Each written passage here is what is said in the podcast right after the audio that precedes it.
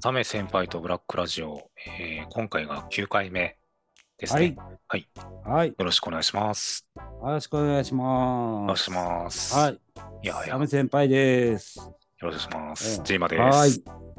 今日は、えー、っとね、まあちょっと最近ね、いろいろあの、きな、きな臭いことが起こってる日本ですけど、そうですね。いろいろありますね。そうですね、もうね、なんかちょっとだんだんだんだんちょっと日本大丈夫かなと思ってきて、うんまあ今日はちょっと真面目に、あのー真面目にうん、日本のその防衛の観点とか、そのこれから起こりうる可能性がある第三次世界大戦ですね。まあその辺の話をちょっとしたいなと思ってるんですけど、いきなり、いきなりぶっこんできましたね。すごいのが。はいはい。あのまあまあ今までねちょっとあの流れ的にはもう全然ガラッと変わってちょっとまあさすがにそろそろねあのちょっともう言及したいなと思ってるんですけどここ最近ねあの LBGT っていうのがねすごいなんかこうその辺がねだんだんだんだんやっぱあの声が大きくなってきたというかですねでその辺がまずね僕気になる点なんですけどあ。うん。まずね、その、その辺の話からしていきたいなと思うんですけどね。まず、あのまあ、ねと東京ですね、小池百合子の政策でですね、コラボ問題っていうのが、まあ、まあ、発生してましたよね、前まで。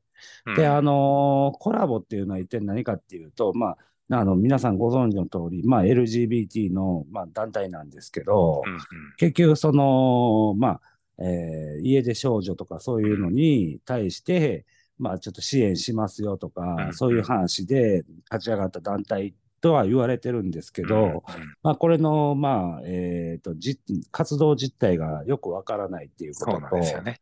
はいはい。あと、その周りにいる人間がクソ怪しすぎるという話でですね。そうでしたね。はい。で、それで結局使ってる領収書とかそういうのも結局ね、あの、怪しいんじゃないかっていうことで、まあ、返金しろという流れになったわけですが、うんうんこのコラボとか、そういうね、その最近ちょっと LGBT とかについて声を上げてるって何団体かあるんですけど、うんうんあのー取り巻きがまあ、まあ怪しいと。なんだこれはという話なんですよ。これ僕ね、えーっと、炎上覚悟で言うんですけど、あ、炎上覚悟はもういいですよ。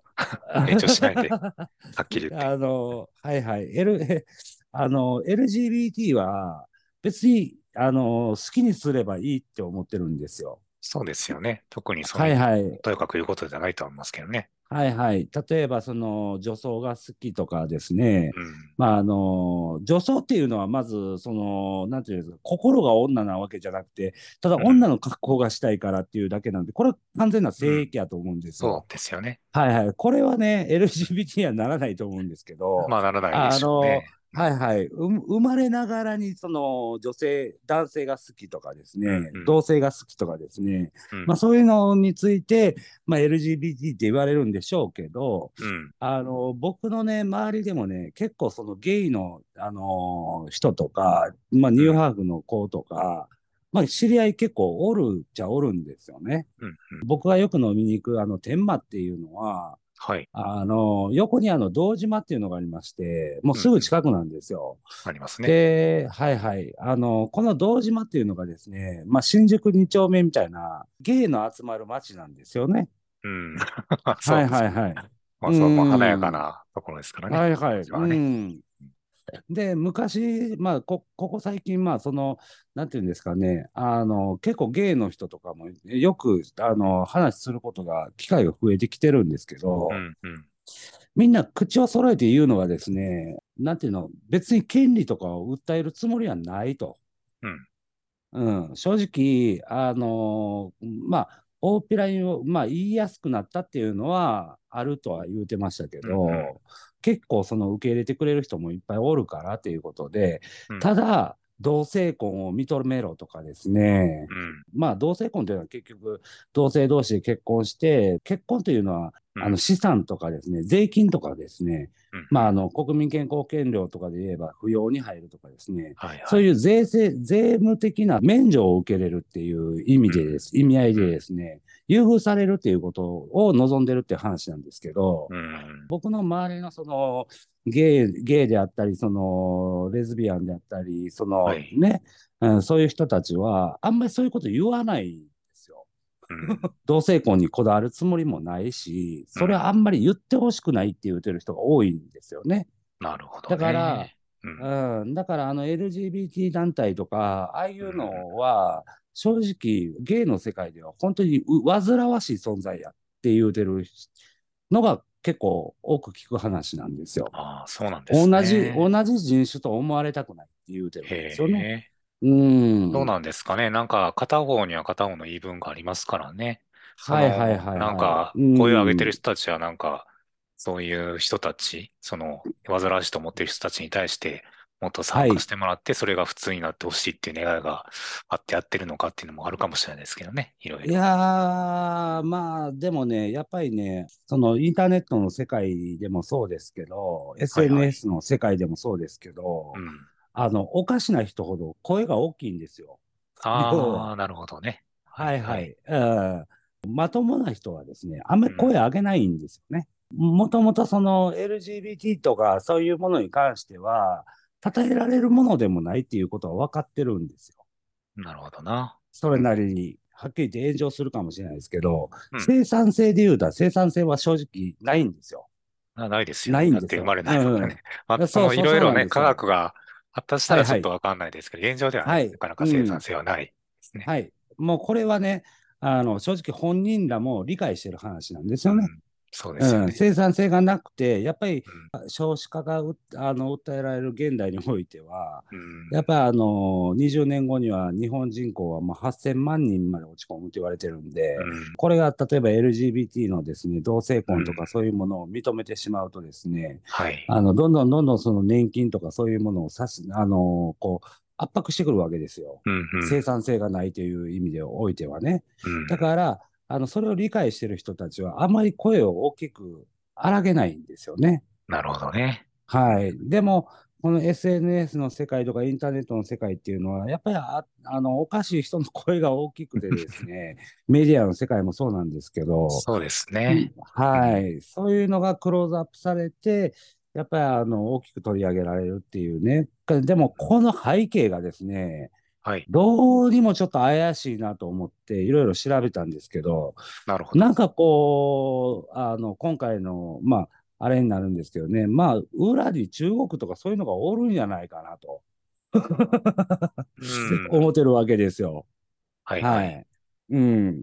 これは、あの、LGBT 団団体もそうなんですけど、結局その、まあ、辺野古基地とかですね、あの、普天間基地とか、ああいうところでですね、沖縄であの座り込み活動をしてる人たちですね、はい。ああいう人たちっていうのは、あの、僕はもうもともと島の人間なんですけどね。だから、あのはい島にも結構、その、沖縄とか、うんえー奄美大島とか、ああいうところにも友達とか親戚とかおったりするわけですけど、はい。正直ですね、なんかよくわからない人たちがいきなり急激に増えて、そこで活動し始めたっていう話はよう聞くんですよ。なるほどな。はい。うんだから、本土の人間から言うと、沖縄の人は基地を持ちたくないって言うてるっていうイメージなんでしょうけど、そうですよね。もはい。もともと地場で産あの産業をやってる人たちは、基地があるおかげで、うん確かにあの、で飛行機が飛んだ時にですね、すごい轟音がするらしいんですよ。らしいですね。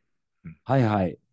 でもこれがね、その保証がありましてですね。そうそうそはいはい。あの、窓を二重にするとかですね、うんう防音ガラスにするために一応手当が出るんですよね。すね。はい。国から保証が出るんですけど、そういうのもあるし、また基地のその、えー在日米軍の人とかが結構お客さんになってくれてて、結構それで潤ってるところもあったりとかですね、うんそういう話も聞くんで、あれも結構一部の人間や言うてるんですよ。うんまあ、しかも確かにね、そういう話も出てますよね。とね、僕、だいぶ危機感を持って考えるべきなんちゃうかなと思ってるんですけど、うん。はい。で、まあ、あの、この団体がですね、まあ、基本、まあ、コラボとよく似た匂いをさせて、あの、存続しとるわけなんですけどうね、ん。この間、立候補されたエリ・アルフィアさんですかね。はいはい。うん当。選しましあのはい、あの方でもですね、この人、あの、なんていうんですか、日本に生まれ、生まれてきたんですけど、うん。えー法律上出生時に国籍を得ることができませんでしたと。うん。うん。まあ、帰化一世ということでですね、うんまあ、立候補されてるわけなんですけど、こういう方がね、どんどんどんどん増えてきたらどうなるんだ、この日本はっていうね。うん。この人のね、あの、ツイートとか、そう、し思想内容とか見ててもですね、どうにもこの日本のために動いてくれる気がしないんですよ。このまま、このに、あのね、ガーシーとか、あの辺でもそうなんですけど、面白おかしいとか、ただ美人だとか、そういうことに対して、やっぱりその、なんていうのかな、持ち上げてる人間っていうのが、まあ少なからずいるわけなんですけど、この人たちは果たして本当に日本人なのかどうなのかっていうのがね、僕最近心配になってきまして、うん。まあ、日どうですかね本人ではないんでしょうけど。うーん、あの、政治の選挙についてはね、ちょっとだいぶやばいなっていうのは思いますようね。いん、うん。や、まあまあ、でねその自由なんですけどね。で、あの、今回ですね、まあちょっといろいろ、あの、その第三次世界大戦、ちょっと大きいあの話になったんですけど、うんうんまずですね、もし戦争になったら、じゃあどうなるかっていう話なんですけど、えーっと、どこの国とどこの国が戦うのかっていう話なんですよ。うん。うん。ジーマさんは、どこの国とどこの国が戦うと思いますか？どこですかね。これ今、ロシアとウクライナが戦ってますよね。うん。で、ウクライナに関しては、まあ、援護射撃はしてますよね。うん。あので、ロシアに関しては中国とかね、支援したりしてるわけなんですけど、北朝鮮も多分ロシア側やと思うんですよね。えー韓国はもちろんウクライナ側につく話ではあるんですけど、これ第三次世界大戦になった場合、これ北朝鮮と日本っていうのは絶対戦う羽目になると思うんですよ。まず中国と北朝鮮っていうのはもうがっつりですから、まあ、北朝鮮、中、えー北朝鮮、中国、ロシアっていうのはもう核のパイプでできてるようなもんなんで、この3つは外せないわけですよね。そこで北朝鮮と韓国ってどういう立場かというと、今休戦中じゃないですか。うんただこれ、あの、土地がつながっとるんですよ。もうすぐ、すぐ隣にあるわけですよ。これが、まあ、戦争に、えー第三次世界大戦で、まあ、加盟するとなると、これもうここでガチンコになるわけですよね、ここの、あのエリアで言うと。えーもし例えば韓国が勝ったとて、北朝鮮はもう重しでしかないわけですよ、正味な話。あの、難民が押し寄せてきますからね。うん。うん。陸続きなわけですし、あそこはもうはっきり言って崩壊しかかってますから、普通に、あの、なんていうんですかね、まあ、あの、戦争して、ね、あの、勝ったとって何も得るもんがないっていう話なんですけど、あの、まあ、北朝鮮、ロシア、中国、えーっていう話なんですけどね。えっと、これ日本っていう国は、あの、立地で言うと、あの、まあ言うたら軍艦みたいなもんなんですよ。うん。そうですね海に、海に浮かんでる軍艦なんですよね。でっかい軍艦ですわ。うんだから、あの、戦争っていうのは、やっぱあの、最終、えー空から攻撃しようが、海から攻撃しようが、最終的にはあの中であの戦車走らせなあかんんですよ。あの、歩兵部隊とかが制圧しなあかんわけですよね。ただ、この国を、えー例えば戦車をは、えー持ち運ぼうとすれば、まあ言うたら、えー中国でもそうですし、あの、ロシアからでもそうですし、えー船に乗せて戦車を出港させるわけですよ。うんで、その間にですね、普天間基地とか、その辺野古基地とか、そういう、まあ沖縄に基地があればね、1時間ぐらいか、2時間ぐらいかな、あれば、あの、撃墜に迎えるっていう話なんですよ。そんなに脅威じゃないんじゃないかって言われてるんですよね。ある意味。守りに、守りに徹し、徹していけば、あの、攻め落とすのは大概難しい土地柄ではあるって言われてるんですよ、日本っていう国は。うん。ただ、僕はそうは思わないんですよね、最近ね。えー小池百合子ですね。東京の方は特にそうなんですけど、まあ、えっと、日本、日本全国かな。東京は特に手厚いんですけど、あの、海外の人が起業しやすいように支援金を出しますっていう政策を打ってるんですよ。貸付期間が、えっと、3年間かな。ね、無利息無利子みたいな感じで、2500万まで、えっと、貸し付けますよと。うん。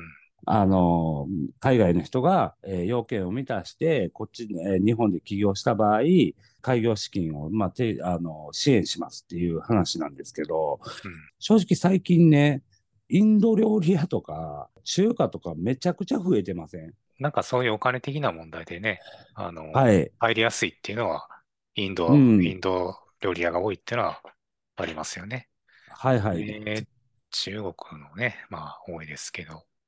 う。うーん、まあ、そうですね。ちょっと、あの。ー例えばですね、大阪で言う、言うたら、うん、えー、尼崎とかですね、大正区がそうなんですけど、うん、うん。あそこってあのまあ中国人も多ければ、あの韓国人も多いし、うんえーと、特にあの島の人が多いんですよ。うんあのエリアってね。えー鶴見緑地とかあの辺もそうかな。んまあ言うたらなんでそうなるかっていうと、例えばが、えーと、沖縄とかそういうところの人間がですね、うんいきなり見知らぬ土地で東京を選んで、あの身寄りのないところに行ってもですね、生活う基準が、あの、基盤がないわけですから、うん親戚がおるところにみんな集まってくるわけですよ。そうですね。それでそういう一つのコミュニティが生まれたっていう歴史があるんですけど、うん、うん、それが今の言うたら、その元あった西成ですね。うん。あの大阪で言うと西成なんですけど、最近星野リゾートが進出してきた言うて、ちょっと、うあの言うてるんですけど、それよりももっとひどいのが、うん、あの商店街が全部あの中国カラオケになってるんですよ。なかなか面白い。結構長い商店街なんですけど、そこにもう両両脇ですね、あの中国カラオケがずらーっと並んどるわけですよ。中国カラオケって、キャキャバクラ見たら風俗扱いなんでしたっけ？いやあ、れって、えーとスナックですね。スナックスナック扱いなのか扱いです。はいあはい。れは。はい。要はスナック形態なんですけど、うん。まあ、そこで最近ちょっとに、えー、とニュースにもなってるんですけどね、お客さんにもすごい薬を持ってですね、おう。泥酔させてですね、財布からそのクレジットカードを抜いて、うん。えーっと、ATM で金を下ろす、下ろしてたとかですね、ああの、個人情報を盗みまくってたとか、そういうのでゆうん。あのニュースになってるんですけどうん、あれね、黒幕おるんですよ、絶対に。あの、あの通まあり元。締めはいるでしょうね。元締めがおるんですよ。あの中国人の金持ってる人が、なんやろかんやろ、みんな呼び寄せとるんやと思うんですよね。うんあそこに。それが、だから尼崎とかのコミュニティと同じく、あの辺とかもう中国人だらけなっとるんですよ。うん、うん。これの実態をね、全然ニュースにもならないし、メディアで。でも取り扱ってないんですけど、うん維新のおかげで、その通天閣のエリアが綺麗になったとか言うてますけど、あの通天閣のタワーがある近辺500メートル圏内はそうかもしれないですけど、うんそれを外れるともう全部中華街になっとるんですよ。これはね、だいぶ黒いなと思ってるんですけど、うん、まあ、ここで話を戻すとですね、結局その戦車とかっていうのは、やっぱ歩兵とかそういうのを運ぶためにあるわけなんですけど、もう実際ですね、日本のこ国内にですね、もうすでに兵隊は入ってるんじゃないかなと思ってるんですよ。うん。僕はね、えーアメリカの方であのに中国の公安活動をしてたということで、うん、うんうんえーと CIA かあのあれに摘発されてたんですけど、あのこれね、日本でも絶対同じことが起こってまして、うん。日本の中にはもうさらにひどいことに、多分ね、元軍隊の人間とか、号令かけたら、もう反旗を翻す中国人が多分いっぱい潜伏してると思いますわ、もうすでに。これはもう政治の世界の中にもおるでしょうし、人質に取られてる状況にもうなってるんじゃないかなと思った方がいいと思ってます、僕は。うんはい。なるほど。実際、その中国が、えーと、日本を攻め落とすところで、えー、例えばここに、えー、核爆弾を落としたりとかですね、飛行機で爆撃したりとかですね、そんなんしても何の得もないわけですよ、はっきり言うて。うん。それよりも、無血解除ですね、もうそっちの方がメリットはあるわけですよ。まあ、基本は、えっ、ー、と、まあ、中国ってね、正直、あの、えっ、ー、と、香港の時もそうなんですけど、うんうん、あの、まあ、結局、香港はですね、あれ、イギリス領なんですよね、もともとね。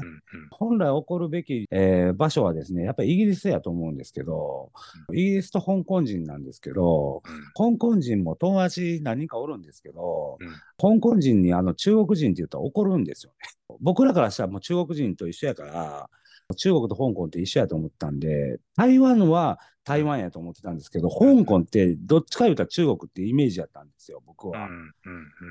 で、あの、台湾の子に中国人とは言わないですけど、うんうん、香港人の子に、え、中国人やろみたいな感じで、まあ中国人やんなっていう感じで言うとですね、うん、俺中国人ちゃうでと、香港人やでって言うんですよね。そうなんですよね。まあ、なんていうか、はい、あの、漢民族との違いなんですよね。あの、あ 香港人っていうのは。そうですね。僕らが一般的に知ってる中国人の漢民族が9割ぐらい。はいはいはいはい。香港はちょっと違うんですよね。少数派の民族の方なんで。それは起こりますそうですね。で、あの、やっぱりその、イギリスに占領されたっていう、あの、まあ、イギリス領地っての一つであったっていう過去があるので、やっぱりその教育の部分もあるんでしょうけど、うんうん、あの、何かというとですね、やっぱあの香港人、中国人嫌ってる人が多かったイメージなんですよ。と中国はですね、えーと、香港と戦争をしたかっていう話なんですけど、まず、うんうん、してないですよね。まあ、大きい、うん、大きいちっちゃいのでもありましたよ。でも、結局その政治の世界でもそこのトップ取ってもうたらもう香港から中国領になったわけですよ。もうこれはもうある意味無血解除みたいな話です。正直。うんうんうんはい。うん。これが、えー、っと、日本も同じく、同じことが起こると思います、僕は。正直、戦争になるとかならないとかいう話じゃないと思います、僕は。戦争して取るんではなくて、合法的にですね、うん、まあ土地も全部買われてってますけど、はいはい、結局政治の世界も買収されてってですね、少数であるあの日本人口はもう、まあ言うたら減少してるのに、どんどんどんどんしてってますから、あの結局飲み込まれていくんだろうなっていう、もう政府としても見過ごしてるっていうか、見逃してるっていうか、うん、多分買収されてるんだろうなと思ってるんですよ、僕は。うんうん、はい。もうこれをね、はい、支持してるのは、まあ、あの国民っていう図がもう成り立っとるんで、うん、僕はね、もうちょっとこれね、あの止められないムーブメントになってるんじゃないかなというふうに思ってます、正直。うんうんうん。そうですね。はい。はい。まあ、あのー維新が強くなってるのが、もう、はい。現状ですよね。完全に中そうです国のね。はい。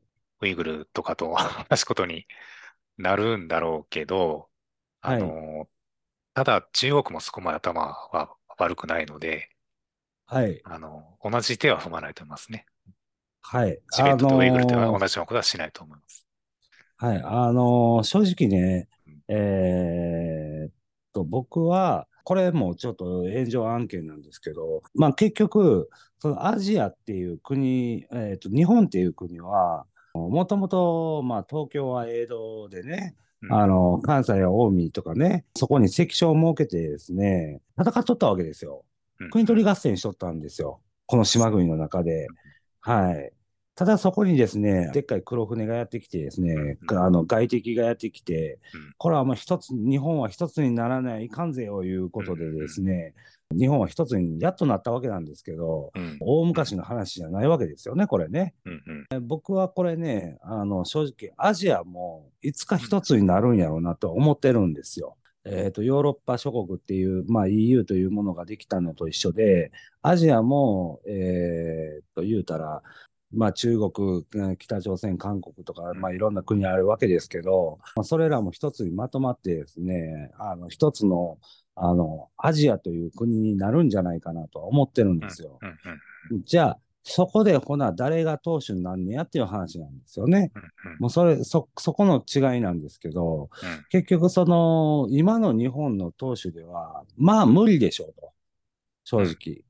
うん。あの、経済成長レベルでも考えてもそうですし、言えばその中国っていうのはですね、日本にはもう比べ物ない、ならないぐらい人口がおるわけですから、普通に喧嘩して勝てるわけがない話ですし、うん、生産量からその消費量も考えて、考えたらですね、中国を無視したビジネスっていうのは成り立たないんですよ。世界としても。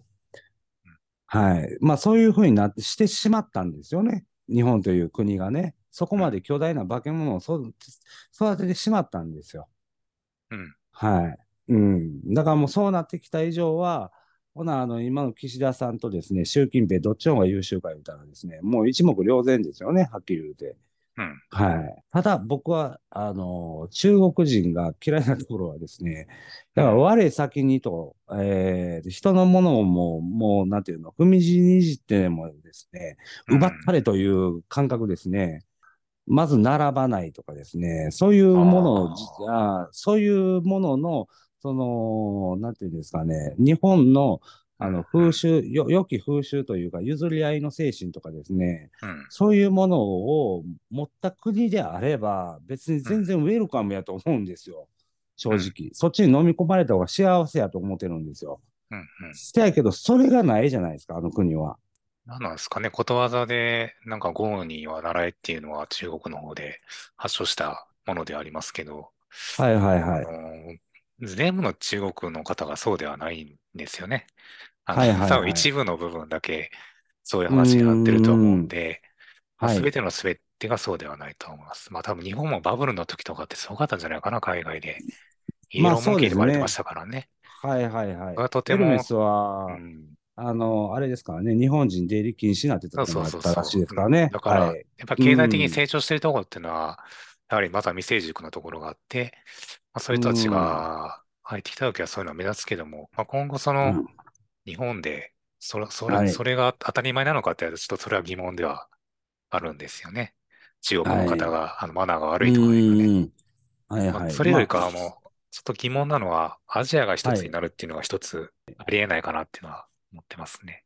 多分ね、なんあ、か、インドがあるので、はいそうですね。違う、はいはいはいあの、はいはい多分は、漢民族がい。はい。アジアを支配するのは厳しい。はいはいはいはい。インドあのね、は強い。イン、インドはね、あの、僕ね、はい第三のね、誰になると思います？そうそうそう、第三の敵になるか、かあの、はいはいはい、なんかちょっと何か違う立ち位置が。インドの人口率はすごくて、はいはいはいはい。戦争が起きるかどうかっていう話は多分ね、イはいンドに関わるんじゃないかと思ってて、どっちの方のなんか戦争に変わる？で、はいはい。なんだろうな。で、うん多分、欧米の方はなんか傍観はいはいやっとるわみたいな感じやとなると思うんですよね。あかのーうんまあ、基本、パートナーシップ国、インドはパートナーシップ国ですからね、確か。うん、うんあのに、日本は、えーっと、まあ言うたら同盟国ですから、インドっていうのは、はい。まあ、ただ、あの、いつ裏切るかわからないっていうのはありますけど、まあ、ただ、中国もインドも日本を狙ってるのは確かやと思ってます。うん。まあ、狙ってるのは確かなんですけど、はいまあ、もしかしたらうんアウト・オブ・眼中かもしれないですけどね、もうすでに。はいはい。なんだろうな。ちょっと、いろいろ思うこともあって、はい。インドね、ちょっとインドが本当にどういう立ち位置に今後なっていくのかっていうのはすごい気になって、逆に中国はなんかもうすごい危機感感じてんじゃないですかね。隣の。ああ、国がそうでしょうね。すごい人口がもう、だって、うんち中国なんてもう完全、もう少子化問題はいになってるじゃないですうんか。経済成長も。なんか、うんあれはもう情報操作してるから実際の数字は全然違うと思うんですよね。はいはい。純粋にインドはもう、すごいこう、やっていってる。で、なんだろうな、ベトナムとかシンガポールとかに進出してるじゃないですか、もう完全に中国も。はいはい。はいはいで、はい。完全にその政治的支配が進んでるはずなんですよ。はいはいベトはい。ナム、シンガポール。はい。う。もうんあの、選挙率が異様に高いところ、はいはいはいはい。ありえないじゃないですか。はい。今回でもね、やっぱりその、なんていうんですかね、まあ、コロナ騒ぎがありましたやうんんか。うんで、実際、その、武漢ウイルスとまでうん。言われてね、。うん。はい、あの、武漢から発生した、まあ、えっと、実は、えー兵器作ってたんちゃうんかと。うんうん。あの、そうですね兵器作ってそれが漏れたんじゃないかっていうことで、で、あの、WHO はそんな武漢ではね、そういうのの根源は発見できませんでしたって言うてたわけですけど、うんその当時はですね、うんでもなんか今ちょっと手のひら返しかかってるんですよね。うんあの、WHO も、あれはちゃんとあの証明すべきだ、みたいなことをね、今更言い出しとるわけなんですけど、実際今回のですね、えーっと、コロナで利益をもう、あの、一番上げた国っていうのは、やっぱり中国なんですよ、これ。うんマスクのですね、えー生産国ナンバーワンなんですよね、あそこ。うんうん中国が、えーマスク生産国、輸出、えー輸出国、ナンバーワンなんですよ。うんこれはね、もう数字として出てますんで、あの、クリアボードみたいな、あのーで避けるためのね、中国生産国ナンバーワンなんですよ。うん実際これね、今回のね、コロナ騒ぎに、ね、便便乗して儲けた国っていうのは、やっぱり中国が一番儲けとるわけですよ、これ。うん商売としては。うんそれをですね、ずーっと推進してたのが日本なんですよね。うんうんあの、マスクをしろ。いつまでもマスクをしろと。で、横にあの、せ設置しろと。それつけてないと、こう、助成金出さへんぞいうことでですね、まあ、国のばらまきをしとったわけなんですけど、あれ、ほな、日本で生産してましたかいう話なんですよ。うんうんちゃいますよね、これね。うん僕ね、これはね、おかしな話やなと思ってるんですよ、正直。ほな、あの、インドはそれやってたかいう話なんですけど、うんインドはね、もういち早くあの、イベルメクチンとかいう、あの、なんていうんですかね、あの、行虫下しみたいな薬をが効くとかですね、わけのわからんことを言ってましてですね、うんそれで乗り切ってたわけですよ。マスクももうほとんどしてない人ばっかりやったんですけどね。もう意味がないっていうのが分かったんでしょうね。一番ね、やっぱり最初に言われてたのがスウェーデンなんですよね。うん。あの、スウェーンデンという国はもう完全にノーガード作戦でやってた。もうマスクもしません。あの、ワクチンも強制しませんとうん。なる人はなる自己免免疫力を高めるっていう方法でですね、世界各国から叩かれてたわけなんですけど、いち早くあそこは脱出しましたからね、正直な話。うんはい。まあ、僕はね、これね、だいぶでっかい茶番劇だと思ってるんですけど、うんこういう流れの背景にはですね、絶対何かがあるわけですよ、要は。うんはい。で、この浮き彫りになってきたんが、やっぱその、えー外国人に対してのですね、やっぱ差別とかですね、うんその LGBT とかの差別もそうなんですけど、うんあの、結局性差別、人種差別とかね、うんそういう部分に関して法律設けましょうっていうのは、結局人種なんですよ、要は。うん はい。はい。そこにつなげてるんですよね、無理やり。うんうんはい。そういう差別は良くないですよっていうものでですね、受け入れろ、受け入れろということでですね、企業としても今、あの、外国人をですね、雇用すると、えーと、助成金が出るんですね、これ。えー例えば、まあ、コンビニでもですね、えーと、一人、えー留学生とかそういうのを雇うとですね、うんえーその留学生が英語しか喋れないと。うんなるとですね、あの、その人に対しての翻訳機ですね、通訳するためのパソコンとかですね、契約書ですね、雇用契約書。あれが英語で、えー書いてあるとかですね、うんそういうことを設備するためにですね、使ったお金、まあ、えーと最大で70万円やったかな。まあ、そういうものまでは、あの、あの国が助成しますよと。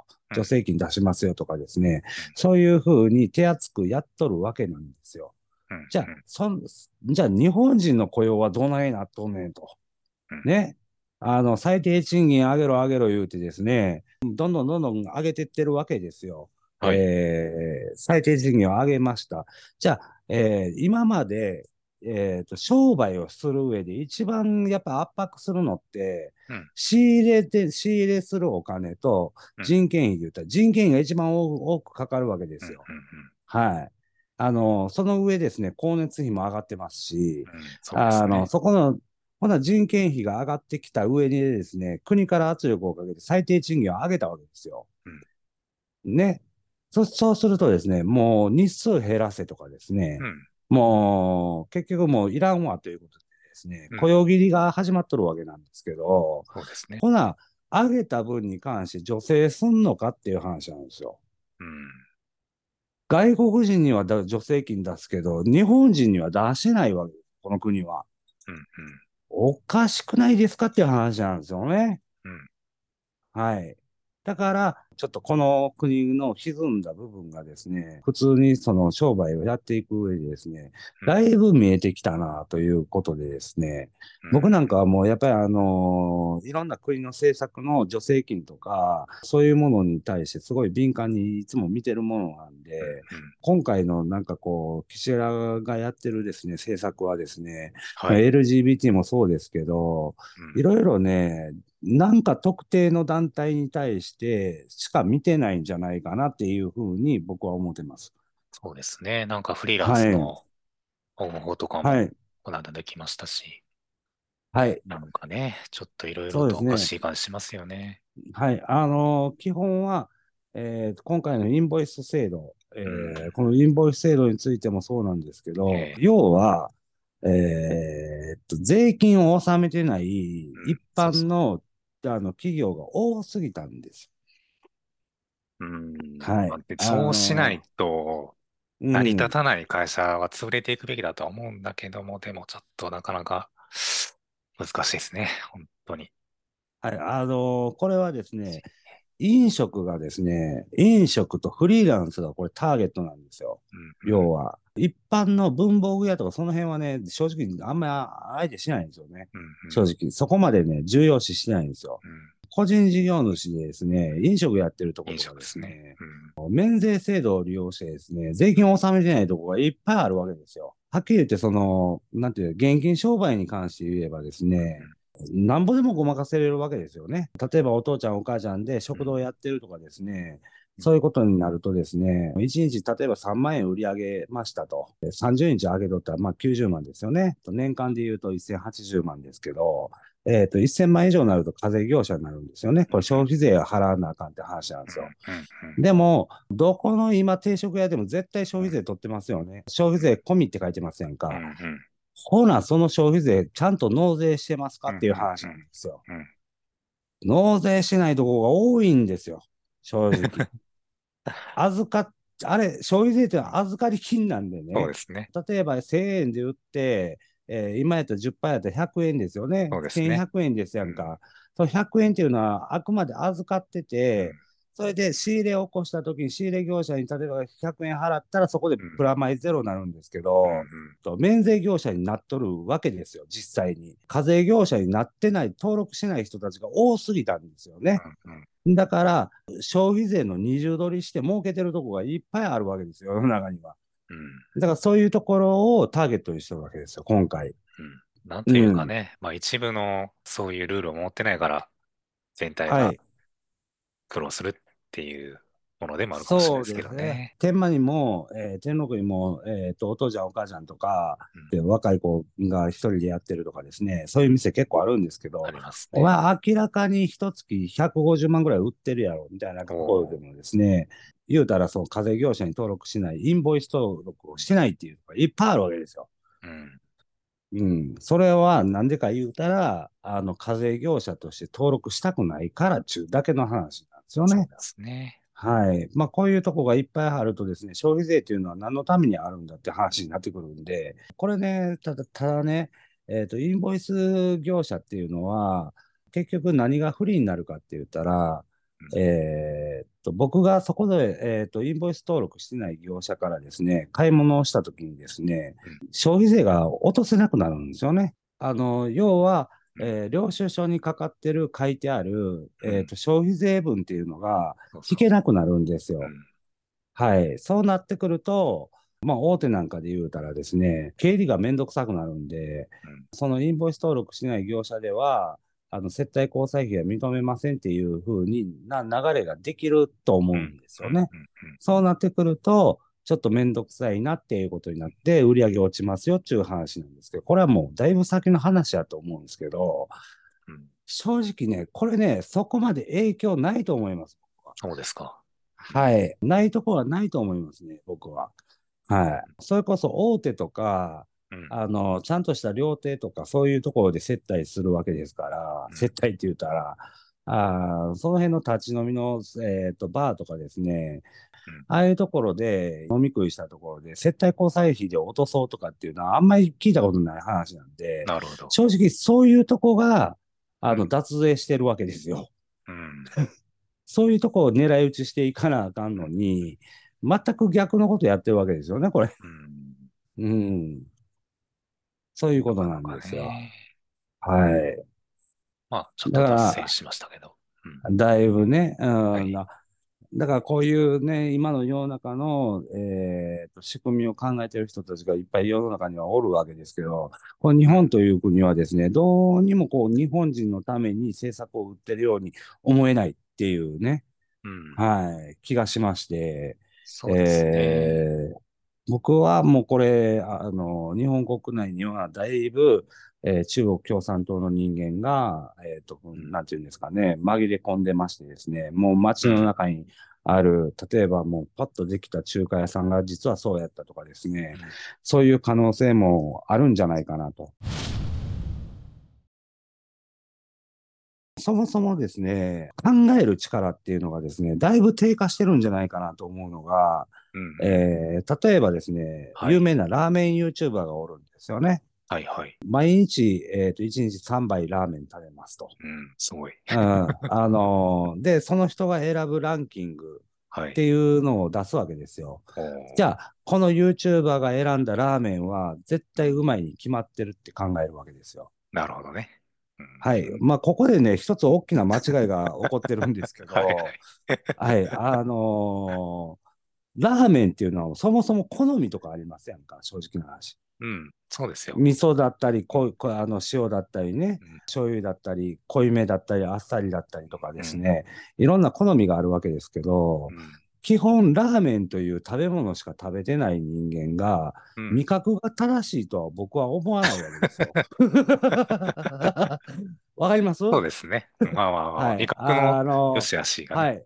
そうなんですよ。そこなんですよ。一番の問題はそこなんですよ。うん世の中にはですね、はい。あの、いろんな高級フレンチとかですね、三つ星を取った天ぷら屋さんとかですね、うんいろんな食材があり、あの、溢れててですね、え食べ物がいっぱいある中でですね、ずっとラーメンしか食べてない味音痴な人間かもしれないわけですよ。ねはい。この人が選ぶランキングっていうのが果たして正しいのかどうかっていうことを理解してないんですよ、これ。それなんかあれですよね。ね。もはい。う、世界で一番食べられてるハンバーガーだから一番美味しいっていう理論ですよ。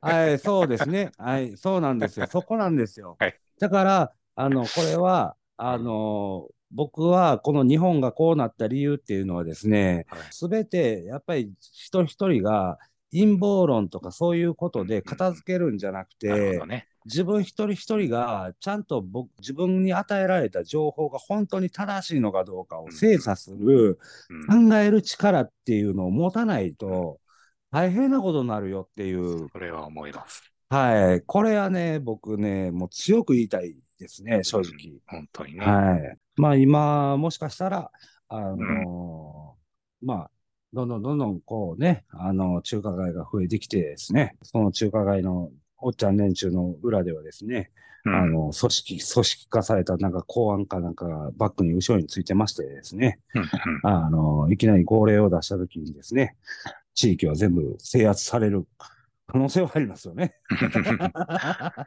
まあ、泣きにしもあらずということにしておきましょうか。あまりやれないとは思いますけど。ねちょっと、はいもう一個聞きたいのが、はいはい。あの、まあ、LGBT の話もしましたよね。はいはいはいはい。うん。ネットにおける平等性っていうのがちょっと僕は確認したいんですよ。あの、はいはい中国ってはいはい。SNS がものすごい規制されてるんですよね。あの、はいはいはいはい。うん。まあ、ご存知の方は多いとは思うんですけど、はいはい。LINE はまあ違う。うんうん Twitter もウェイウェイボー。はいはい。YouTube はビリリ。ビリ動画。はいは Facebook いもまた違うもの。Instagram あーそもうです別。うん。あのーぼ、うんそうですね。う僕のあの知り合いもよく中国行くんですけど、うん基本 LINE は使えないです。そうそう、使えない。うん。これっはいはいてどう思います？その、うん。このえーっとですねネット規、制っていう中国の政策。えーっと、僕はね、うん、やるべきやと思ってますね。なるほど。えっ、と、イギリスかな ?TikTok は禁止とかですね。あまあ、アメリカの一部でもそうなんですけど、うんああいうふうに言うてますやんか。情報収集するのには、アプリが一番手っ取り早いんですよ。そうですね。個人が発信するからね。情報。はいはい。そうなんですよ。で、えーじゃあ、アメリカ製品やったら安心かやったらそうでもないんですけどね。うんあの、チャット GPT もそうなんですけど、うんもう今の、あの、ネット社会においては、もう個人情報はないもんやと思ってください。もう守れてないです。完全ダダ漏れです。うん。あの、Google にクレジットカード入れた時点でもう安心じゃないです。正直な話。TikTok でもですね、まあ、えっ、と、毎月の会費を納めるために、例えばクレジット払いとかですね、あの、クレジット情報を入れた時点で、もういつ抜かれてもおかしくないと思った方がいいぐらいの話やと思うんですよ。で、えーっと、僕は危険なアプリを規制するのと一緒で、うんまあ、例えば出会い系サイトもそうですし、うんまあ、18、えー18歳未満はアクセスできないようなゲームもそうですけど、うんそういう規制は僕絶対必要やと思うんですよ。うん正直。うん。だから、公平性、まあ、で言うたら、うん日本が遅れすぎてるっていう話なんですよ。うん正なるほど直。中国はその辺、やっぱ賢いから、うんそういうふうに、例えば LINE とか、うんまあ LINE はもともとあれ、韓国製アプリなんですけど、うんそうですね。あーはい。あれは、あの、まあ一応日本人が開発者やったんから、ただそのアプリとしては韓国がやってるっていう話やったと思うんですけど、基本は、えー LINE 禁止、えーっと、WeChat っていうのが確か中国であのあるんですけど、その代わりに、はい。これも、えーっと、日本国内では多分ね、あの、使えるっちゃ使えるんですよ。日本国内と、えー中国の、相手は中国によって WeChat でやり取りするのはできるんですけど、これも監視されてると言われてそうるなんですよね。はいまあ。そうですね。まあ、どれも監視されてるとは思うんですけど、ただ、はいはい中国は2003年ぐらいからもうネットをいち早く規制してる状はい態。はいはいはい。日本はじゃあどうなのっていう話。なんですよねね2023年ですけども。はい。あの、この規制の仕方なんですよ。正直、例えば政府批判とかですね、言論の自由っていうの由ねが守られない、うん。あの、規制ではあるのであれば、うんうんこれは僕は違うと思ってるんですけど、ねうんはい。ただ、その、言論の自由を制圧されたアプリなわけですよ。TikTok もそうなんですけど、うんうんそういうアプリは、そもそもそいつを規制すべきやと思ってるんですよ。WeChat もそうですし、うんうんその、例えば中国批判をしたら消されるようなアプリ自体はですね、うん日本にあるべきものではないと思ってるんですよ。入れるものではないと思ってるんで、はい。それは、とハウェイでしたっけ？あの、携帯のね、はいはいあはいはいの、。ススマホの、ああれもそういうふうに言われてましたね。うんあの、ああれも、えっ、と、情報収集したり、えっ、と、政府に流したっていうことで、うんあの、だいぶその、えー政治的に偏った思想があるからっていうことで、えっ、と、す世界的に問題あったと思うんですけど、うん僕はもう中国が政治的に言論の、えっ、と、圧力をかけてるようなアプリは、日本ではももう絶対輸入禁止にすべきやと思ってます。うんそうですよね。はいはい。情報戦でも負けますね、このままじゃ。うん、そうですね。うん。そうなんだよな。はい。だから公平性っうん。ていう公平意味合いで性が。は、うんはい。公平性で言うたら全然公平じゃないんだよね、これ。そうなんですよね。はい、はい。結局、LGBT も中国では多分、ものすごい圧力がかかって、SNS でも声上げれないのかな、確か。はいはいはいそういうぐらいのレベルになってるとは思うんでね。そうですね。あの、イーロン・マスクがツイッターを買収した件っていうのはうん、だいぶそこに、あの、理由があったっていう話は聞いたんですよ。ツイッター自体も、まあ、言論の自由を認めるべきであったはずなのに、トランプの支持とか、そういうものとかですね、トランプの、えートランプ自体を締め出したりとかですね、うんうんうん。まあそういうちょっとあの政治的に偏ったととものになってたから、そうなんですよ。イーロン・マスク自体が、こんなんはあのおかしいいうことでうん買収したっていう、うんあの話やったと思うんですけど、すごかったですね。イーロン・マスク買収前、はい買。収する前も、いツイッター JP 日本のツイッタうーん。の、もう LGBT の話ばっかり流れてきましたね。お知らせとかでねはいはいはい。あの、あれはね、うん、そうなんですよ。だからびっねく、りしました。あのーまあ、だいぶね、イーロン・マスクってね、ま、まともなんやなって思って、だいぶそのニュートラルな人なんやろなと思ってるんですけど、なるほどね。はい。ネット上のなんか、論破とかいろいろあるじゃないですか。はいはいはいはい。なんか普通にやってるとなかなか論破しづらいですよね。テーマとかいろんな。その、せそね正義があるんでね、人それぞれ。はいはいはいはい結局、押し付けにはなるんで、うん正義のぶつかり合いにはなるんですけど、まあはいはいはいある意味戦争っちゃ戦争ですけどね、その状態。うーん 僕ね、あのーあのーその論破で有名な人のねね YouTube もたまに見てるんですけど確かに、あのー正しいこと言ってることもあるんですけど論破してるようで議論あの論点をずらしてそうそうそうそう、あのの、着地させてることが結構あるんでうん、ありますね。あれ違うよなみたいなことがね、結構あるんですよ。うんでもみんなああの信者に関して言うたらもう全部納得しちゃってるんであれも怖いなと思ってるんですけどね。そうですよはいね。。まあだからこれからねあのこの間のその AI とかも話してたんですけどうんこれ AI が、えー、とチャット GPT の問題点にもそうなんですけど、うんうんあのチャット GPT っていうのはあの学習型 AI なんで質問さすることに対してそのまあ結局納得しましたか？みたいな感じでそれで OKOK みたいな感じになってくるとそれがあああたかも正解のようになっていくっていうね。なるほどね。あのもうもうあのそういう問題点が出てくるんでうん。賢いっていうか本当の正解を知ってる人間が誰もいないっていうところにねああ、あの確かにそうかもしれんな。はい、はい、そこがね一番の問題点なんじゃないかなと思ってるんですよ。面白かったのは、うん。この間、チャット GPT で、広告の質問したんですよね。はいはいはなんか、あの、ここの広告を探したいんですっていうのを探したら、いはいはなんか、サントリーが発売してるポカリスエットがあって言い出して、いはいはいはいはい。さポカリスエット大塚製薬やけどなって、間違えてるなと、ああなるほどね。違うよなっていうのが多いんですよ。うん。まあ、そこを指摘したらなんか、なんか申し訳ございません。焦りましたって言って。ああ、そうなの？っていう。ああ、面なるほどね白かったで。す。はい。はいはい。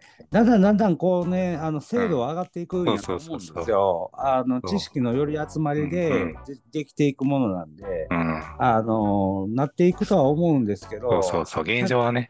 うん。はい。弱うんいそうですね。だからそういうのが、またその偏った方向に、うんあの先ほども言いましたけど、おかしいやつほど声がでかいんで、うんああいうとこに打ち込むっていうやつがいっぱい、そういう頭おかしいやつがいっぱい打ち込んでいくとですね、頭のおかしな AI が生まれる可能性もあるわけですよ。チャット GPT が言ってたとか言いそうですよね。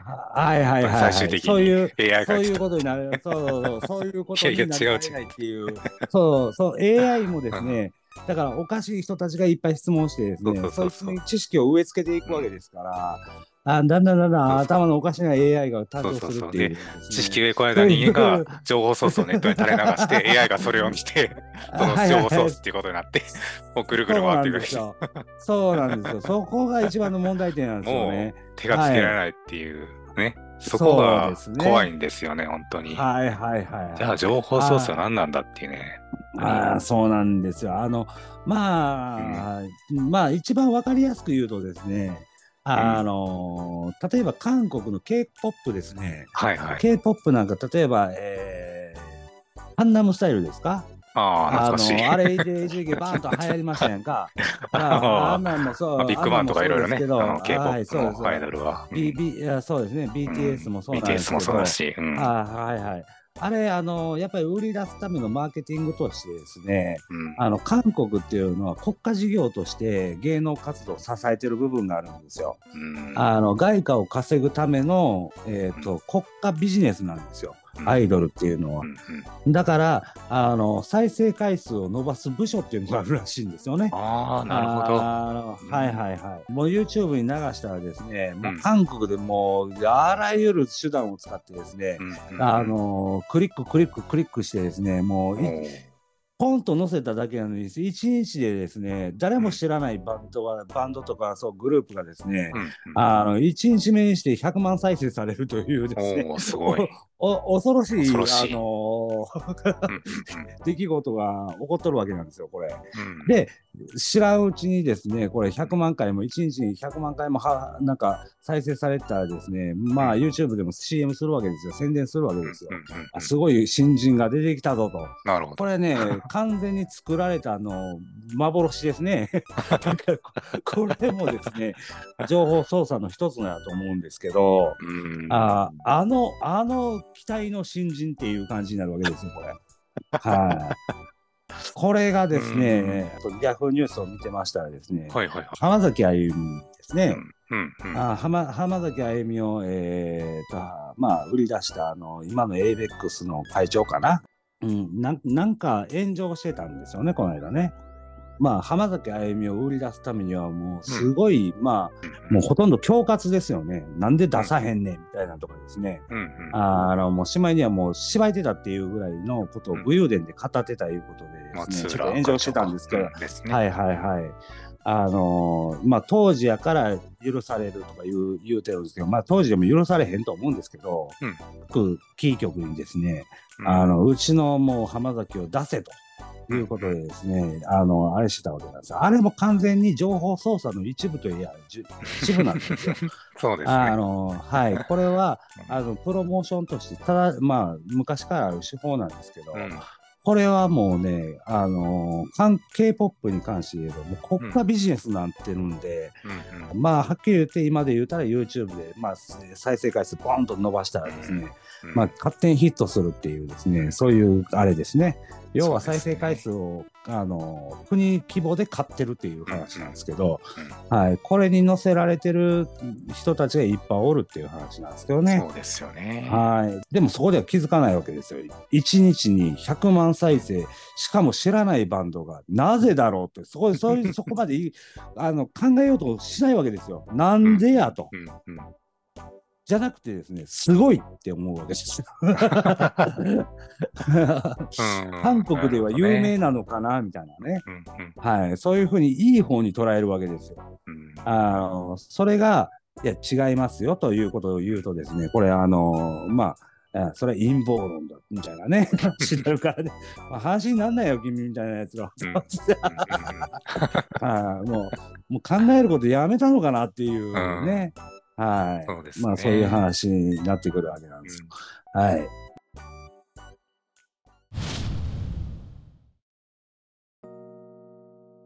今回ね、えーはいはい日本が今、えーっと世界におおける、うんえーだいぶ国家危機ということでですね、今日お話しさせていただいたんですけど、はい。えーっと、えーまあ、あの、変、ほんまはね、あの、はい僕、デイトレとか、その、なんていうの、朝もずっとやってるんで、そうですよね。あの、円安の背景とかですね、まあ、その辺についてもですね、うんあの、なんでこういうふうになってるのかっていうことをね、ちょっと、あの、自分なりの、えー、と、視点でですね、ちょっと、あの、お話したいなというのがあったんですけど、はいはい時。間が足りないということでですね、また次回できればということで。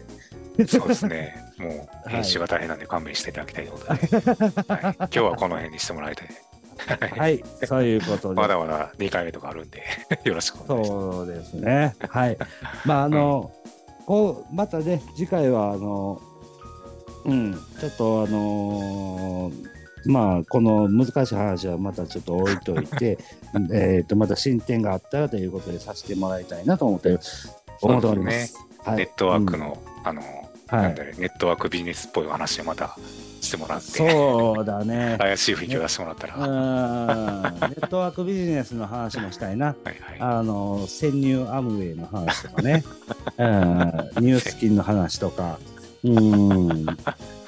あの昔のあの出会い系商法の話とかね。あその辺のちょっとアングラの話もできるんじゃないかなと思ってるんですけど。楽しみですね。はい。うんうんまあまあ次回はちょっとまた戻って、はい。平和な話をしましょうか。はい、はい。うん、じゃあ今日は、えー、とありがとうございました。はい。また次、回よろしくお願いします。はい、よろしくお願いします。ではではまた来週。